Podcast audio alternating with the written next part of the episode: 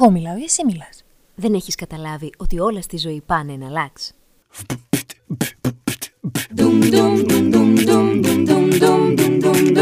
Ένα λάξ, ένα λάξ. Προσοχή! Αυτό το podcast απευθύνεται αποκλειστικά σε όσους έχουν την περιέργεια να ακούσουν μια εναλλακτική ιστορία για τα πράγματα που είναι ήδη γνωστά. Ή και όχι. Ένα λάξ, ένα λάξ. Χαρακτήρες κινουμένων σχεδίων. Ή τουλάχιστον έτσι ξεκίνησε. Ήρωες. Ή και όχι, Ο κακός της ιστορίας πάντα με το χαμόγελο ζωγραφισμένο στα χείλη. που αν τραβήξεις το χαρτί του μπορεί και να κερδίσεις. Και τώρα υποδεχτείτε.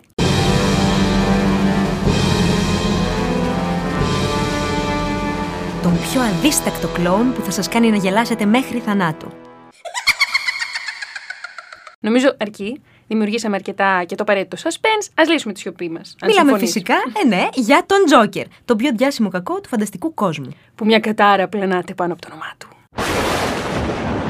Εντάξει, νομίζω αρκετά δραματικό ακούστηκε αυτό. Καλά, μπορεί και όχι. Ναι, θα λέγαμε ότι είναι ο κλασικός κακός, αλλά ένας τέτοιος χαρακτηρισμός κινδυνεύει να αναιρέσει όσο θα πούμε στη συνέχεια. Ναι, γιατί ο κακός ορίζεται στην ελληνική γλώσσα ως αυτός που βλάπτει ή υστερεί ηθικά, τουλάχιστον στις περισσότερες περιπτώσεις. Ο δικός μας κακός, ξέρουμε, βλάπτει. Αλλά κατά πόσο υστερεί ηθικά.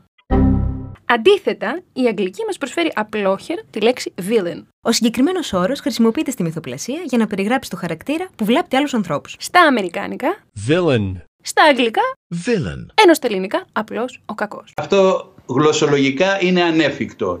Συμβατικά θα χρησιμοποιήσουμε και εμείς την ίδια λέξη, αλλά προσοχή.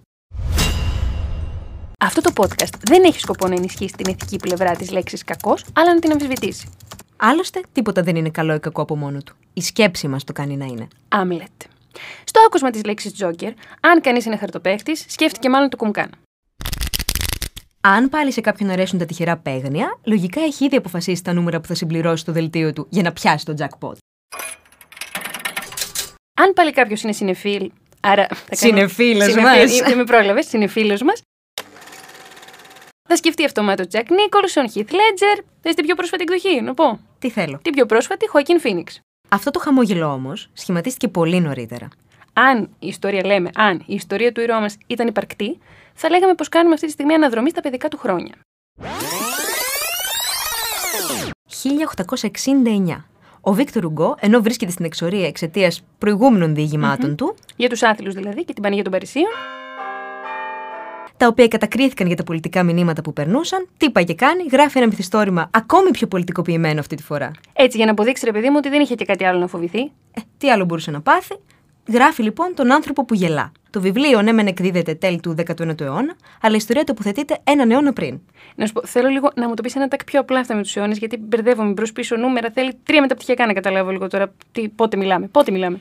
Τότε λοιπόν, το 1700 κάτι τέλος πάντων, σαν κατάλοιπο του μεσαίωνα ο διαχωρισμο μεταξύ των διασκεδαστών και εκείνων που είχαν υποστεί κάποιο είδους παραμόρφωση ή σωματική ανομαλία δεν ήταν και πολύ σαφής. Είσαι πολύ σωστή. Οπότε και ο Γκο απομακρύνεται από το δικό του παρόν για να μπορέσει να σχολιάσει την πιο σκοτεινή διάσταση της διασκέδασης.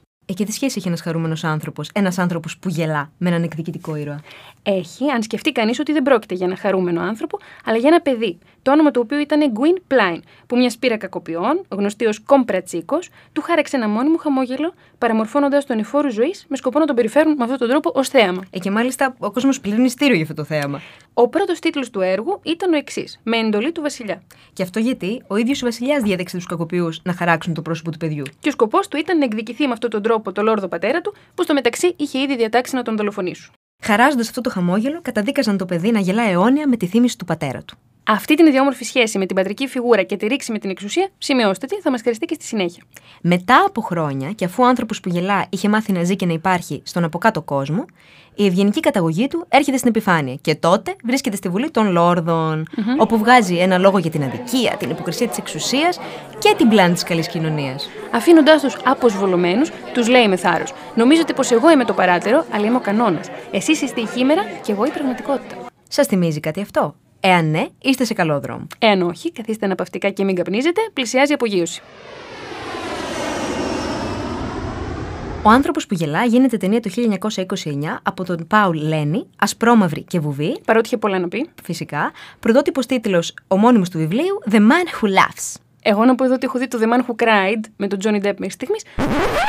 Που ήταν, θα ήταν φοβερό sequel και για την ίδια την ταινία, αλλά τέλος πάντων αυτές είναι δικές μου προστίκε. Συγκρατήσου, γιατί το σημαντικό είναι αλλού. Διότι λίγο η κινηματογραφική μεταφορά που έφερε την ιστορία του χαμογελαστού τύπου στο προσκήνιο. Λίγο ο Ζώζεφ Γκριμαλντί. Ποιο; Ποιος είναι αυτός; Λοιπόν, είναι ένας πολύ γνωστός κλόουν τέλος πάντων, παλιός, που στις αρχές του 19ου αιώνα φαίνεται να είναι αυτός που εισήγαγε τη σύγχρονη φιγούρα του κλόουν, αυτή που όλοι ξέρουμε, με το βαμμένο λευκό πρόσωπο, τα πολύχρωμα ρούχα και είχε και μεγαλύτερη διάδραση με το κοινό. Ήταν σαν το stand-up comedy της εποχής. Α πούμε, ναι. Συγκεντρώθηκαν όλα αυτά τα συστατικά τέλος πάντων, η κινηματογραφική μεταφορά και ο κλόουν, για να δημιουργηθεί η πρώτη εκδοχή του Τζόκερ, που είναι και ο πιο γνωστός αντίπαλος του υπερήρωα Batman. Που και αυτός με τη σειρά του δημιουργήθηκε για να την πει στο Σούπερμαν, καταλήγοντας βέβαια στο τέλος να είναι ακόμα ένας ήρωας με μούσκουλα, μια τεράστια έπαυλη και τις πιο ωραίες κοπέλες.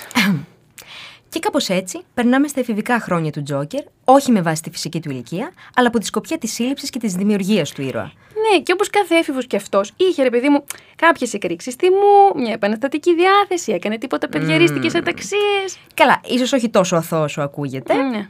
Μάλιστα, είναι τέτοια η εμφυσιμία αυτού του ήρωα που δεν φτάνει που δεν έχουμε καταλήξει αν είναι καλός ή κακός, ήρωας ή αντίήρωα. Κάτσε όμως, μην κάνεις παραπάνω spoiler. Εντάξει, με συγχωρείς. Ναι. Ακόμη και η ίδια η δημιουργία του στις σελίδες των κόμικ ως εχθρό του Batman αμφισβητείται από τους ίδιους τους δημιουργούς του. Είναι έτσι ακριβώς γιατί η Jerry Robinson, Bob Kane και Bill Finger είναι αυτοί που κρύβονται πίσω από τη φιγούρα της DC Comics. Και ο καθένας από αυτούς παρουσιάζει μια διαφορετική εκδοχή της σύλληψης του Τζόκερ. Ο Ρόμπινσον υποστηρίζει πως εκείνος και ο Κέιν εφήβραν το χαρακτήρα και ότι ο Φίγκερ ανέλαβε τη γραφή του. Αντίθετα, ο Κέιν λέει πως αυτός και ο Finger δημιούργησαν τον Τζόκερ. Αλλά εγώ καταθέτω τη γνώμη μου και πιστεύω ότι αυτός ο Finger ήταν δάχτυλο. Εγώ πάλι πιστεύω ότι πρέπει να γίνει ένα ξεκαθάρισμα λογαριασμών και εμείς να είμαστε αυτές που θα δώσουμε στο κοινό την πραγματική εκδοχή αυτής της δημιουργίας. Ο Τζέρι Ρόμπινσον μόλις έχει τελειώσει το Λύκειο και είπε να πάει τις πρώτες του διακοπές, χωρίς γονείς, κάπου στην Πενσιλβάνια. Την αντίστοιχη πάρα της Αμερικής. Κάπως έτσι. Φορούσε λοιπόν ένα τζάκετ με δικά του σκίτσα, που τα είχε σκιτσάρει λογικά την ώρα της γεωγραφίας που βαριόταν αφόρητα. Ε, και την ώρα που στεκόταν στην ουρά καμιά ώρα για να πάρει το κοκτέιλ του, χωρίς αλκοόλ φυσικά, γιατί ήταν και ανήλικος, περνάει από δίπλα του ο Μπόμπο Κέιν, ο οποίος είχε πάει να ξεσκάσει ο άνθρωπος γιατί τα είχε παίξει με το γράψιμο, καθώς μόλις είχε κυκλοφορήσει το τεύχος νούμερο 27 του Detective Comics, στο οποίο έκανε τον τεμπούτο του ο Batman. Πέφτει το μάτι του στα σκίτσα του Ρόμπινσον και πιάνουν ψηλή κουβέντα. Γνωρίζονται και εκεί ο Ρόμπινσον του κάνει το παραμύθι ότι σκοπεύει δίθεν να πάει στις Ιρακούσες για να σπουδάσει δημοσιογραφία. Αλλά ο Κέιν είχε να του αντιπροτείνει ένα άλλο παραμύθι με happy end. Βρε Τζέρι, του λέει. Δεν πας στο Κολούμπια να σπουδάσεις, μην ξενιτευτείς κιόλας. Και σκιτσάρεις στο μεταξύ κανένα αντίπαλο για τον Batman. Μήπως και αποκτήσει λίγο ενδιαφέρον η ιστοριούλα μας. Ε, μετά από λίγα ποτά, την πήρε την απόφαση. Θα πήγαινε στο Κολούμπια και θα γινόταν μέλος της ομάδας του Batman ή όπως θα δούμε στη συνέχεια, του αντιπάλου του. Περιμένοντας να σχολάσει, να πάει να φάει ένα hot dog, ακούει μια καθηγήτρια από τα βάθη του αμφιθεάτρου, ως αν άκουσε τη φωνή της συνείδησής του να λέει ότι δήθεν κάποιοι χαρακτήρες χτίζονται καμιά φορά με βάση τις αντιθέσεις τους. Ε, και τελικά, αντί για hot dog, βρέθηκε στην καντίνα με τον Ρόμπινσον να του λέει ότι έχει ιδεάρα. Σκέφτηκε αυτός πως ο αντίπαλος που έψαχναν για τον Batman, τον πρωταγωνιστή μέχρι στιγμής δηλαδή των κόμικ, θα έπρεπε να είχε, σε αντίθεση με το βάρος και τη σοβαρότητα του Batman, μία διαστραμμένη αίσθηση του χιούμορ. Κάπως έτσι σκέφτηκε και το όνομα Τζόκερ, που αντιπροσωπεύει το γελοτοπιό και αμέσως μετά έγινε η σύνδεση με το ομώνυμο τραπουλόχαρτο. Καθότι θα συμπληρώσω πάλι εδώ προσωπική πληροφορία που τη γνωρίζω εγώ εκ των έσω, η οικογένεια του Ρόμπινσον ξημεροβραδιάζονταν παίζοντας bridge. Είχε ρεθίσματα ο άνθρωπος. Είχε. Αλλά για την ιστορία να πούμε ότι το τραπουλόχαρτο αυτό δεν υπήρχε από την αρχή στην κλασική γαλλική εκδοχή της τράπουλας, αλλά προσθέθηκε στα τέλη του 19ου αιώνα. Ελπίζω να μην μπερδεύτηκες με τον αιώνα. Όχι, τα βρήκα για, τώρα. να, για να εξυπηρετήσει τις ανάγκες ενός συγκεκριμένου παιχνιδιού. Βέβαια, οι Αμερικάνοι, που είναι μάγκες, ενθουσιάστηκαν με το χαριτωμένο Σαλτιμπάγκο και άρχισαν να εκδίδουν σοριδών τράπουλες με αυτή την επιπλέον κάρτα ατού. Οι Κέιν και Ρόμπινσον προσέθεσαν σε αυτή τη φιγούρα μια περισσότερο εγκληματική διάθεση, μπαίνοντας βαθύτερα στην ψυχοσύνθεση των κομικών, στην πιο σκοτεινή τους πλευρά, ας πούμε, αυτή που κρύβεται ανάμεσα στις ατάκες τους. Και έτσι την άνοιξη του 1940 εκδίδεται επιτέλους το πρώτο τεύχος του Batman, όπου παρουσιάζεται ο βλοσιρός κακός που τον έλεγαν Τζόκερ Όπως ακριβώς είναι γραμμένη η ατάκα στις πρώτες σελίδες του κόμικ. και διαπράττει και το πρώτο του έγκλημα. Κανονικά, βέβαια, μετά από αυτό το έγκλημα, ο χαρακτήρας θα πέθανε κιόλας, αλλά δικαίως οι εκδότες αναγνώρισαν κάτι παραπάνω σε αυτόν τον αντιήρωα. Θα σημειώσω πάλι ότι οποιαδήποτε ομοιότητα με την πραγματικότητα δεν είναι συμπτωματική. Εμείς μπορεί να προσθέσαμε τον ευχάριστο τόνο, αλλά η βάση των γεγονότων είναι πέρα για πέρα αληθινή. Ξεφυλίζοντας τα ιστορικά κόμικ του Batman, ανακαλύπτει κανείς ότι η πρώτη αφήγηση που αποπειράται να εξηγήσει τον ήρωα, και όχι απλώς να αναφέρει τις εγκληματικές του πράξεις, γίνεται στο τεύχος 168 της σειράς Detective Comics. Ναι, εκεί βλέπουμε έναν εργαζόμενο σε εργοστάσιο χημικών που προσπαθεί να κλέψει ένα εκατομμύριο δολάρια. Τύπου, για να το φέρω εγώ στο σήμερα πάλι, ο προφεσόρ των κόμιξ. Ωραία. Μην μου ξύνεις πληγές, γιατί περιμένω και το τελευταίο κύκλο. Δεν έχει βγει. ακόμα. Περιμένουμε, ρε παιδί μου, εντάξει, χαλάρωσε. Υιοθετεί λοιπόν την ταυτότητα του Red Hood και στη συνέχεια προσπαθώντας να ξεφύγει από τον Batman μετά από μια ληστεία σε μια εταιρεία κατασκευής τραπουλόχαρτων, πέφτει σε μια δεξαμενή με χημικά. Οπότε το δέρμα του ασπρίζει, τα μαλλιά του γίνονται πράσινα και τα χείλη του κατακόκκινα. Τέρας. Και μιας και το ατύχημα συνέβη σε εταιρεία με τραπουλόχαρτα, μετονομάστηκε σε Τζόκερ. Στην ίδια ιστορία στηρίχθηκε και το καλύτερο κατά πολλούς κόμικ του Τζόκερ, το The Killing Joke, που κυκλοφορεί το 1988. Αυτή τη φορά ο ήρωας παρατάει τη δουλειά του για να γίνει stand-up κωμικός. Μόνο που κανείς δεν γέλαγε με τα αστεία του. Άρα και εσύ έχεις προοπτικές αντίρωα, ε; Έχω, ναι. Τέλος πάντων. Ταυτόχρονα, ο Έρμος είχε τη γυναίκα του έγκυο και σε μια απελπισμένη προσπάθεια επιβίωσης συνεργάζεται με κακοπιά στοιχεία για να οργανώσουν και πάλι μια ληστεία, δεν το βάλει κάτω. Όμως, την ημέρα της ληστείας, η γυναίκα του πεθαίνει από ηλεκτροπληξία και ο ήρωας αποτρελαίνεται. Και κάπως έτσι κατέληξε στο τιβάνι μας να αναλύεται.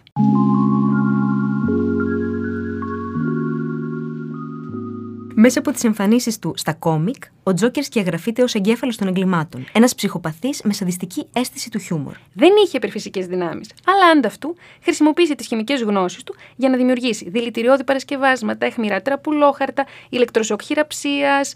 Ε, τι άλλο είχε; Ένα λουλούδι που εκτόξευε οξύ. Ναι, και ένα αέριο γέλιο που το είχε φτιάξει ο ίδιος με σκοπό τα θύματα του να γελάνε μέχρι θανάτου και με το γέλιο τους να σχηματίζεται ένα τεράστιο χαμόγελο, σαν το δικό του, ρε παιδί μου. Ενώ αντίστοιχες μεθόδους βασανισμού με βάση το γέλιο χρησιμοποιούνταν ακόμη και από τους Ναζί. Μμ.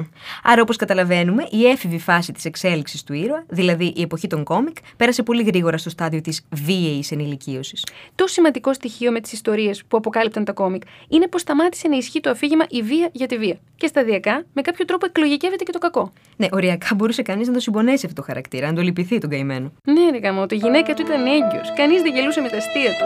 Χρειάζονταν χρήματα για να συντηρήσει αυτόν την οικογένεια και τα όνειρά του. Πολύ με λόγια ένα κωμικό. Να πούμε όμως πως δεν πρόκειται να δικαιολογήσουμε κιόλας κάθε μορφή βίας στο ναι. όνομα αυτής της συμπόνιας, αλλά κάπου εδώ αρχίζει να ξετυλίγεται η έννοια του αντιήρωα. Ωραία; Όχι, καθόλου ωραία. Θεωρείς ότι είναι τόσο ξεκάθαρος ο όρος αντίρωα. Έχεις ένα δίκιο, γιατί η κατηγοριοποίηση των ηρών σε καλούς, κακούς, ήρωες Ναι. ή αντιήρωε δεν είναι και εύκολη υπόθεση. Γιατί στην τελική όλα μέσα στην ανθρώπινη φύση είναι και όλα πάνε εναλλάξει. Ωραία πάσα. Θες να προσπαθήσουμε όμως να το πούμε πιο απλά; Θέλω, θέλω. Ωραία. Μιλάμε για δραματουργικά πρόσωπα με χαρακτηριστικά όπως επιθετικότητα, κοινικότητα, εγκληματική διάθεση ε, και έλλειψη φόβου. Ε, ναι, δεν τα λε και προσόντα όλα αυτά. Αλλά αυτό που κάνει τους αντίρωε σημαντικούς είναι ότι καταφέρουν να δώσουν σε αυτά τα χαρακτηριστικά μία διάσταση σχεδόν διασκεδαστική. Και ταυτόχρονα βοηθούν στην εξερεύνηση της ανθρώπινης ψυχής. Έτσι, αντί αυτή η σκοτεινή πλευρά να αντιμετωπίζεται ως ελαττωματική και μόνο, μέσω των αντιηρών έρχονται στην επιφάνεια πτυχές των ανθρώπων και της κοινωνίας εν γέννη, που τελικά μπορούν να οδηγήσουν σε ένα καλύτερο κόσμο, ελπίζουμε. Έτσι, κάπου. Πώς λέει το τραγούδι του Συγκάτοικοι, είμαστε όλοι στην τρέλα. Μπορώ να το τραγουδήσω τώρα, αλλά δεν θα το κάνω. Ναι, σοφός ο στίχος, γιατί προσπαθώντας να αποδώσουμε θεωρητικούρες και φιλοσοφίες τόση ώρα, έρχεται το άσμα και μας συμπληρώνει. Εξάλλου οι αντίρωε είναι αγαπητοί στον κόσμο ακριβώς για αυτό το λόγο. Γιατί και το απλό το κοινό, το λαϊκό, διαθέτει τέτοιες σκοτεινές πλευρές. Και έχει δικαίωμα και να τις εξερευνήσει, άμα έχει. Ε, ναι, αλλά επειδή αυτοί δεν έχουν πραγματικά το κουράγιο να κάνουν αυτά που πραγματικά θα ήθελαν τέλος πάντων, κάθονται αναπαυτικά στον καναπέ τους, τρώνε τα popcorn τους, Έχουν και την ασφάλεια της αποστασιοποίησης που παρέχει το χαρτί και η οθόνη ανάλογα. Ναι, και έτσι περιμένουν να βρουν τη δικαίωσή τους στις πράξεις των αντιηρών. Να πούμε πως τέτοιοι ήρωες, σαν τον Τζόκερ, αμφιλεγόμενοι για τις ιδέες και τις πράξεις τους, θεωρούνται ακόμη και ο αρχαίος ήρωας Ορέστης και ο Άμλετ τους Σέξπιρ, που από τη μία νιώθουν θριαμβευτικά για την εκδίκηση που πήραν και τα εγκλήματά τους, αλλά για τους υπόλοιπους, για όλους εμάς, το έγκλημα παραμένει έγκλημα. Και το ερώτημα παραμένει ανοιχτό. Είναι δολοφόνοι ή σωτήρες; Και τώρα περνάμε στην ενηλικίωση του ήρωά μας, που έχει πιαστεί να κάθεται Ε, ναι. εδώ που τα λέμε στο ψυχαναλυτικό διβάνι μας, για να μας αφηγείτε τόση ώρα γραμμικά το πώς από κακό στον κόμικ γίνεται τηλεοπτικό και κινηματογραφικό πρόσωπο. Υποστηρικτικό στην αρχή, αλλά που σύντομα κατάφερε να τραβήξει τα φώτα και την προσοχή επάνω του. Δικαίως, και το 1966 ο χαρακτήρας παίρνει ανθρώπινη υπόσταση μέσα από τον ηθοποιό Σίζαρ Ρομέρο, ο οποίος παρότι πρώτος είναι και ο μοναδικό Τζόκερ, ο οποίος δεν πήρε και πολύ στα σοβαρά το ρόλο του. Ε, όχι βέβαια, ούτε το μουστάκι του σου λέει δεν μπήκε στη διαδικασία να ξηρίσει. Ε, ναι, απλώς το κάλυπτε με αυτή τη χαρακτηριστική λευκή μπογιά των κλόουν. Που φαινόταν βέβαια, κάθε ψυχαναγκαστικό το παρατηρούσε εκεί από κάτω, ενώ αν είχε συμπροταγωνίστρια τη ζωή τη Λάσκαρη, θα τον είχε βάλει να το ξηρίσει λογικά όπως έκανε με το Φέδωνο το Γεωργίτσι στις ταλασιέ της Χάντρε. Θα είχε έτσι πολύ ενδιαφέρον αυτή η συνύπαρξη. Εγώ θα τις καταθέσω αυτές τις προτάσεις μου κάποια στιγμή. Πάμε τώρα στο 1989. Έχετε ακούσει ποτέ για τη θεραπευτική ικανότητα του γέλιου; Ο Τιμ Μπάρτον σκηνοθετεί τον Batman, αλλά εδώ που τα λέμε, κανείς δεν νοιάζεται για τον άνθρωπο νυχτερίδα. Ε, ναι, γιατί δικαίως πάλι ο Τζακ Νίκολσον, που υποδίθηκε τον Τζόκερ, έκλειψε την παράσταση. Αυτός ο ρόλος, να πούμε ότι του χάρισε και μια ακόμα υποψηφιότητα στις χρυσές σφαίρες. Και όχι άδικα, γιατί αφενός του τέριαζε πάρα πολύ, γυάλιζε το μάτι του, και σε συνδυασμό με την ιδιόμορφη σκηνοθεσία του Τιμ Μπάρτον, δημιουργήθηκε μια φιγούρα θρύλος που θα αποτελούσε σχεδόν ιεροσιλή να την ξεπεράσει κανείς, ακόμη και να το σκεφτεί. Ναι, και έτσι ο ήρωάς μας, στην ενήλικη πια φάση του, απέκτησε το δικό του κοινό και μία θέση στην κινηματογραφική πραγματικότητα. Η ιστορία του Τζόκερ επαναλαμβάνεται και πατάει πάνω στην αφήγηση του ιστορικού κόμικ The Killing Joke. Σε μια προσπάθεια να ξεφύγει, πέφτει στη δεξαμενή με τα χημικά και από Jack Napier, το λέω σωστά, το λες διόρθωσέ πολύ με. καλά, θα σε διορθώνω εγώ. Ναι, μεταμορφώνεται, Ή παραμορφώνεται, μάλλον παραμορφώνεται σε Τζόκερ και όπως δηλώνει ο ίδιος, αισθάνεται ακόμα πιο χαρούμενος με τη νέα του ταυτότητα. και έτσι αυτό το γέλιο δημιουργείται ξανά ως αποτέλεσμα βασανιστήριου, όπως δηλαδή είχε προβλέψει ο άνθρωπος που γελά. Και με αυτόν τον τρόπο η ταινία εξηγεί για πρώτη φορά πώς γεννάται ένας κακός χαρακτήρας και ίσως τολμά να αντικαταστήσει τη λέξη κακία με τη λέξη τρέλα. Η πόλη Gotham μπαίνει στην καθημερινότητα των παιδιών, καθώς ο Batman γίνεται σειρά κινουμένων σχεδίων από τη Warner Bros. το 1992 και ξανά το 1997 με νέες περιπέτειες. Θα επανέλθω με το δικό μου συνειρμό και αν ήταν υπαρκτή η προσωπικότητά μας, φροηδικά, θα λέγαμε ότι παθαίνει μια παλινδρόμηση. Ε, ναι, δηλαδή αποφεύγει τα άγχη επιστρέφοντας σε ένα προηγούμενο εξελικτικό στάδιο. Επιστρέφει σε αυτή την παιδικότητα δηλαδή που υπάρχει στα καρτούν και τα κόμικ. Τώρα, το κατά πόσο κατάλληλη είναι η βία στο θέαμα για τα νεότερα άτομα, ε, είναι κάπως αμφιλεγόμενο θέμα και οι πολιτιστικές σπουδές παρέχουν πολλές και διαφορετικές εξηγήσεις για την επιρροή της. Εξάλλου, αυτή η επιρροή ξεκινάει από πάρα πολύ νωρίς, από τις αρένες του Κολοσσέου που πήγαινε εκεί ο όχλος και έβγαζε τα αποθυμένα του, μέχρι τα πιο σύγχρονα θέαματα, η βία υπήρξε και είναι μέχρι σήμερα διαγερτικότατη. Γιατί, όπως λέει και ο Εριχ Φρόμ, είναι πολύ πιο εύκολο να διηγερθεί κανείς από τη σκληρότητα παρά από την αγάπη. Και απ' την άλλη, το κοινό παρακολουθώντας τη βία, βίωνε και βιώνει την απόλαυση, γλιτώνοντας όμως τις ενοχές των πράξεων. Και οι αντιήρωες, σαν τον Τζόκερ, είναι ιδανικοί χαρακτήρες για να προσφέρουν αυτού του είδους την απόλαυση. Why so serious? Γιατί το παρασοβαρέψαμε νομίζω, και όχι τίποτα άλλο, δεν αρέσει και στο Heath Ledger καθόλου αυτή η σοβαρότητα, ο οποίος κάνει την εμφάνισή του στην ταινία The Dark Knight το 2008 και χαράζει χαμόγελα στα θύματα του. Άλλωστε, η μόνη άλλη εκδοχή ενός μόνιμου χαμόγελου εντοπίζεται στις νεκροκεφαλές. Μωρή μακάβρια. Όχι εγώ, Φουκώ. Α κάνουμε ένα πισωγύρισμα για να αναφέρουμε πως από το 2004 έως το 2008, δηλαδή λίγο πριν την κυκλοφορία της ταινίας, ο Τζόκερ εμφανίζεται ξανά στους τηλεοπτικούς δέκτες σε μια animated σειρά, αλλά αρκετά διαφορετικός από αυτό που μέχρι τότε παρουσιαζόταν. Τα κόκκινα μάτια, το ρούχο από το φανταστικό ψυχιατρίο της DC Comics που φορούσε πια η τερατώδης μορφή που δόθηκε στο κινούμενο σχέδιο, έδωσε μια νέα διάσταση στον ήρωα, ίσως περισσότερο παρανοϊκή παρά ανθρώπινη. Ε, το ίδιο συνέβη και στην ερμηνεία του Heath Ledger. Ναι. Ο οποίος ήταν και ο πρώτος κακός που κέρδισε Όσκαρ έστω και μετά θάνατον. Ναι, βέβαια στην πραγματικότητα, για να τα λέμε όλα, τον Batman είχε καημό να παίξει, αλλά τέλος πάντων. Στην πορεία δεν έχει καμία σημασία τι ήθελε να κάνει στην αρχή. Συνδέθηκε τόσο με το χαρακτήρα που έφτασε να δημιουργεί και το δικό του μακιγιάζ. Γιατί πίστευε ότι δεν ήταν ικανό το cast να δημιουργήσει ένα μακιγιάζ σε έναν σχιζοφρενή, όπως θα το δημιουργούσε μάλλον ένας σχιζοφρενή, και παράλληλα έκανε και προσθήκες στο σενάριο, αυτοσχεδιάζοντας όπου μπορούσε. Οι απαιτήσεις του κόσμου και η κατάρα του Νίκολσον Ναι. δημιούργησαν μεγάλες προσδοκίες για το χαρακτήρα. Και ξαφνικά ανακοινώνεται ότι θα ενσαρκώσει το χαρακτήρα ένας άνθρωπος που μέχρι πρώτη τραγουδούσε σε ρομαντικές κομεντί You're just too good to be true. Και πείσμωσε ο Χιθ και κλειδώθηκε σε ένα δωμάτιο ακολουθώντας κατά γράμμα το Στανισλάβσκι. Εκεί προσπαθώντας να μπει στο πετσί ενός παρανοϊκού και το κουρδιστό το πορτοκάλι μελέτησε και το ημερολόγιο του κράτησε και υπήρχε πρόγραμμα γενικώς. Ε, ναι, και κάπως έτσι έγινε ένα με το ρόλο, ξεπερνώντας αλήθεια κάθε προσδοκία, αφού είχε ψηφιστεί και ως ο καλύτερος Τζόκερ όλων των εποχών. Ωστόσο, το τίμημα της δόξας του ήταν η απώλεια της πραγματικής του ταυτότητας, αφού και οι υπόλοιποι άνθρωποι του cast επιβεβαιώνουν ότι ο χαρακτήρας τον είχε καταπιεί τόσο που ο πρόωρος θάνατός του από οξία δηλητηρίαση συνδέθηκε άμεσα με τα γυρίσματα του σκοτεινού υπότη. Δεν μπορούσε να κοιμηθεί και μια υπερβολική δόση συνταγογραφούμενων και μη, θα πω, φαρμάκων, του στέρισε τη ζωή και την ευκαιρία να ξαναδημιουργήσει χαμόγελα στους ανθρώπους.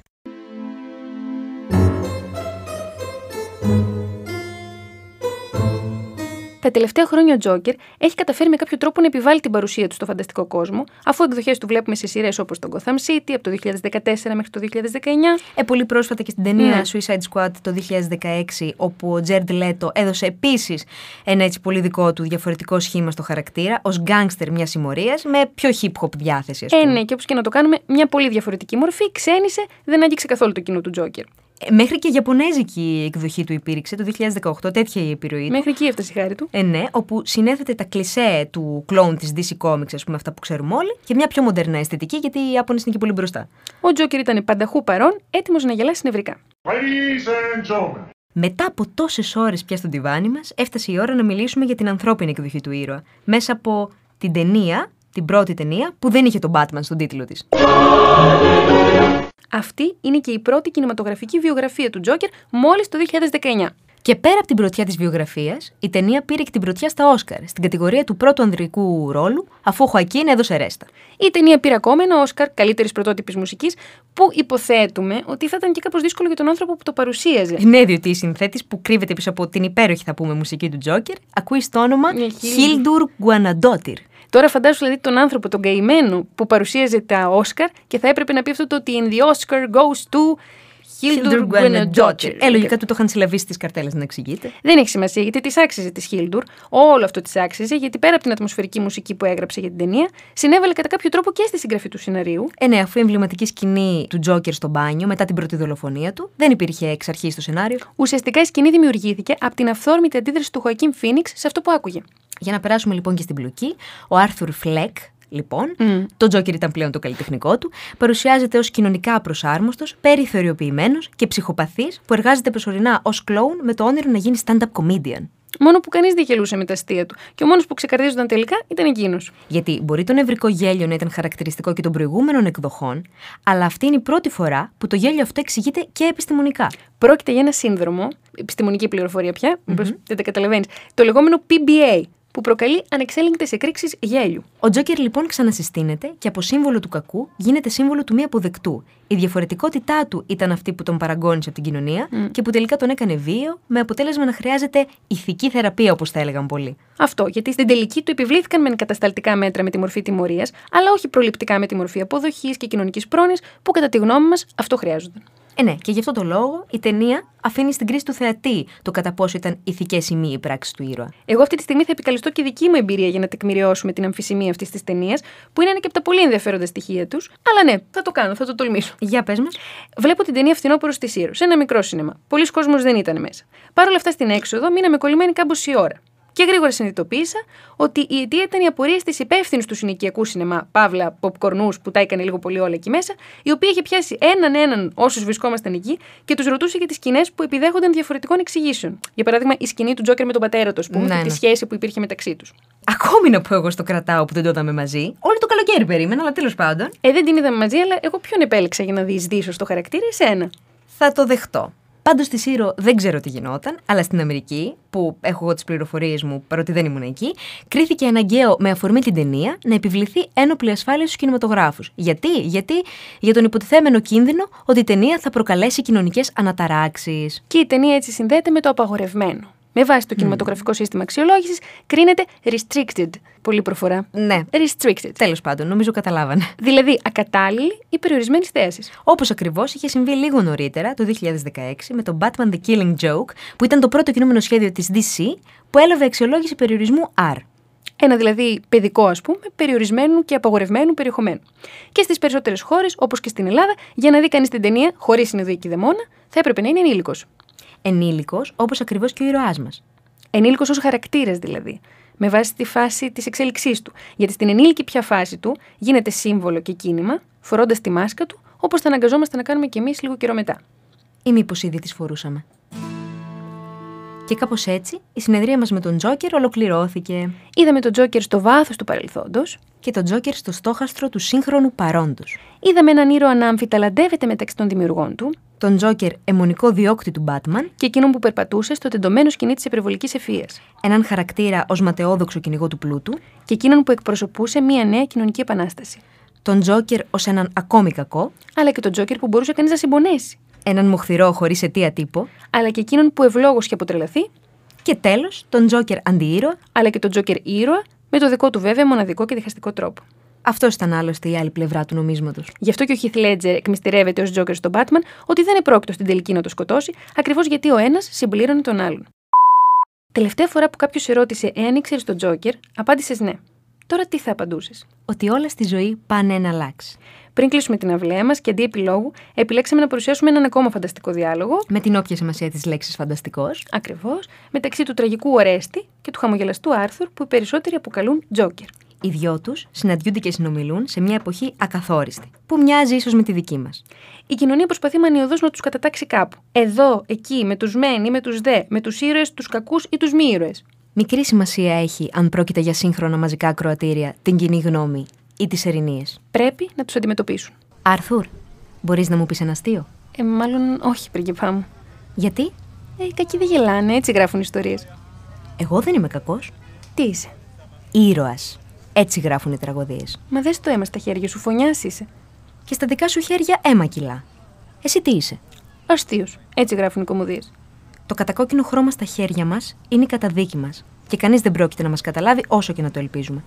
Δεν υπάρχει άλλος τρόπος για να υπάρχουμε άραγε. Υπάρχουμε διότι πράττουμε. Απλά εμείς είμαστε φτιαγμένοι να πράττουμε το κακό. Έτσι είναι. Έτσι γράφω. Εσείς Τι λέτε; Εναλλάξ, εναλλάξ.